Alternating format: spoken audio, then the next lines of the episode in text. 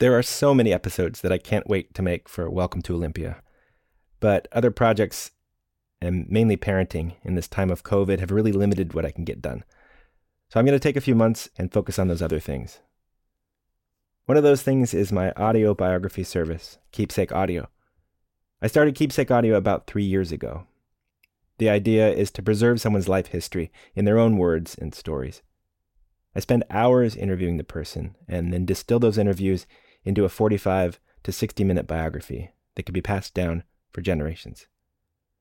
One of the earliest proponents of this business was a woman named Joyce Shaquin. Her son Randall, a friend of mine, commissioned me to make a biography of her.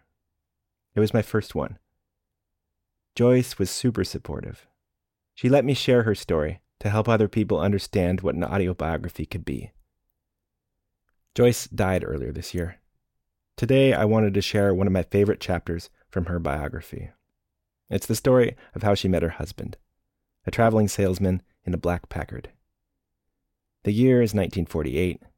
The place, Billings, Montana. A, a cousin and a girlfriend and I lived in Billings, Montana. We rented one room and one bed because none of us had any money. So we all three slept in a double bed. And um, the cousin worked at a place called the Belknap Grill in Billings, was real popular at that time. And she was a really good waitress, made really good tips and everything. So these three guys came in, and uh, they were traveling salesmen. And uh, so they talked to my cousin, who was waiting on them or serving them. And um, they said, well, do you have any friends? And we could all go out on a, you know, a date together tonight. So she called the house. We didn't have our own phones, but the landlady let us t- took calls for us. And she said, can you come down? These guys want to take us on blind dates. And so I was, you know, pretty spunky. And I said, sure. And walked down probably nine, ten blocks because we had no transportation and met him. And that's how I met him. Bill wasn't very tall. My girlfriend was tall. So her blind date was Bill, the short guy, and my blind date was Thomas, who was tall and slender, and I'm short. So we kept looking at each other, and I said, well, this isn't right. I said, oh, you go with Thomas, to my friend, my tall friend, and I'll go with Bill, because we're more, you know, same height, and that's what uh, drew me to him. Tuesday evening, September seventh, nineteen forty-eight. Dearest Joyce, quite a ways from Billings already. Monday, when we left Miles City, we went to Glendale, Montana, and worked there that evening. When all Plus, happened, he was very good looking, and he was he was charming. Oh my goodness, he was so charming, and I mean, he could just you know sell a house in the desert if uh, need be. But um, he was he had a lot of personality. Suppose you're back to work at the bank now. Still wish you wouldn't have gone back to that job and had come on here instead. Being with you so much last weekend and Monday has spoiled me. I'm so lonesome for you now that I can hardly keep my mind on my business. Keep thinking about us, how nice our married life will be. Wishing that we were already married, and how nice and interesting our future years together shall prove to be. Always dreaming about you as Mom and me as Pop. With our little consequences. Four of them, by the way. The third date we got married. I think I wanted to get married, and I was not, you know, a sexual toy, so I think we both decided we wanted to get married because he was Catholic and I was Catholic, and we we decided we had a lot in common. His father had just died. My father had died uh, couple years earlier. So something, a spark maybe, just brought us together. He had a black Packard, and black Packards was just kind of the ultimate in those days. I mean, it was big and it was black and it was kind of, you know, limousine style, I guess. And so I was so impressed because, you know, I didn't have nothing. I didn't even have a bicycle. I never had a bicycle.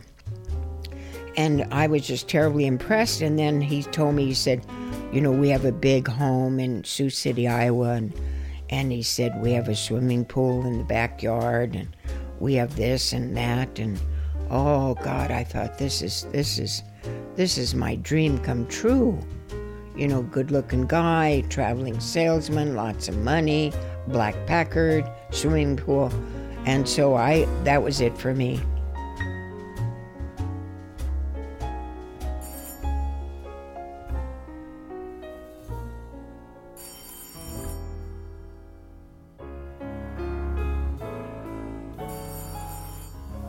I never will forget when I called her to tell her I was eloping with my, with the stranger that I had been with three times.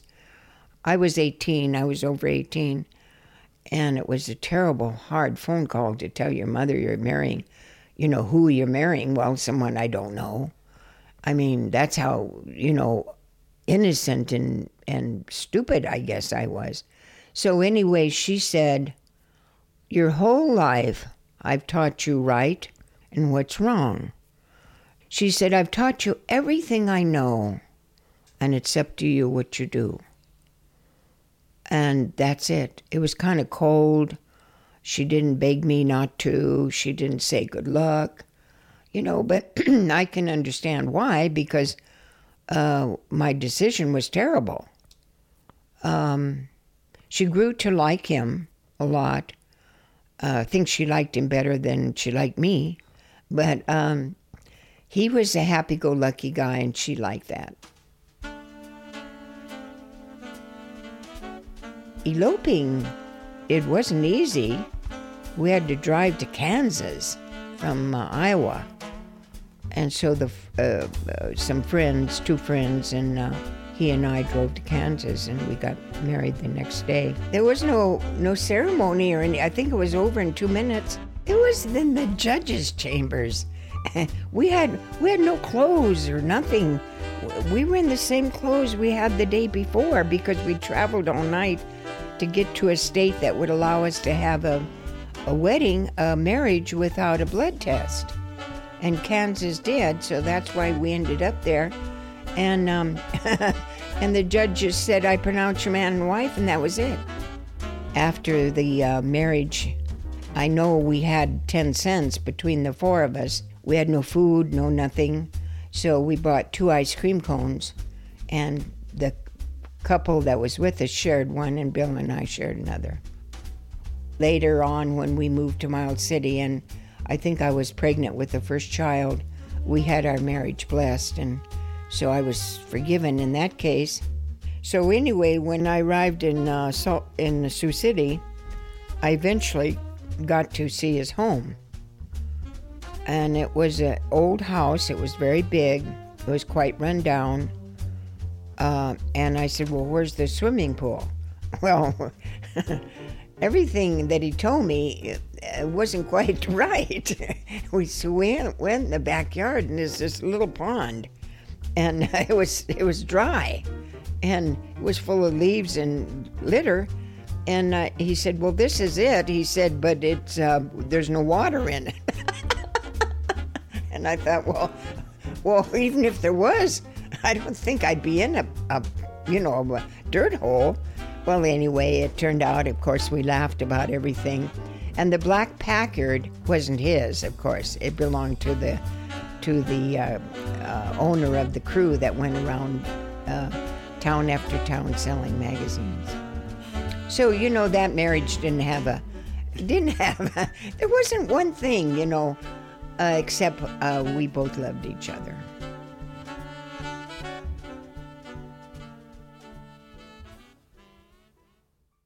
Joyce Shaquin died in March. She was eighty-nine.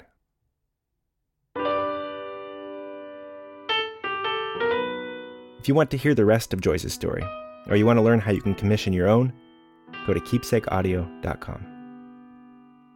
Joyce was really active at her local senior center. It was the hub of her social life in her later years. It's hard to imagine how she'd be enduring the pandemic right now. And yet, seniors all over are doing just that. Here in Olympia, the local nonprofit Senior Services for South Sound is offering assistance. Director Skye Meyer tells me they know many seniors are just struggling to maintain their quality of life. So their services include expanded meals on wheels delivery, shopping for essentials, delivery of books, movies, and puzzles, a pen pal program, and a phone pal program. All adults over the age of sixty are eligible, regardless of income, and all services are free of charge. Skye tells me they know they're not reaching everyone who needs the help, so if you know a senior in need, or you'd like to volunteer, reach out to Senior Services for South Sound at three six zero, five eight six, six one eight one. That's extension one thirty-six. I'll also have links at welcome to olympia dot com. You may remember that I've been collecting short bits of audio from listeners describing their time during this pandemic. I've received a handful, including some from as far away as Texas, but I feel like I haven't quite reached a critical mass yet, so if you meant to send a recording my way and you haven't yet, please do. I'll make something with these eventually. If you have story ideas or just want to drop a note, you can hit the contact button at welcome to olympia dot com.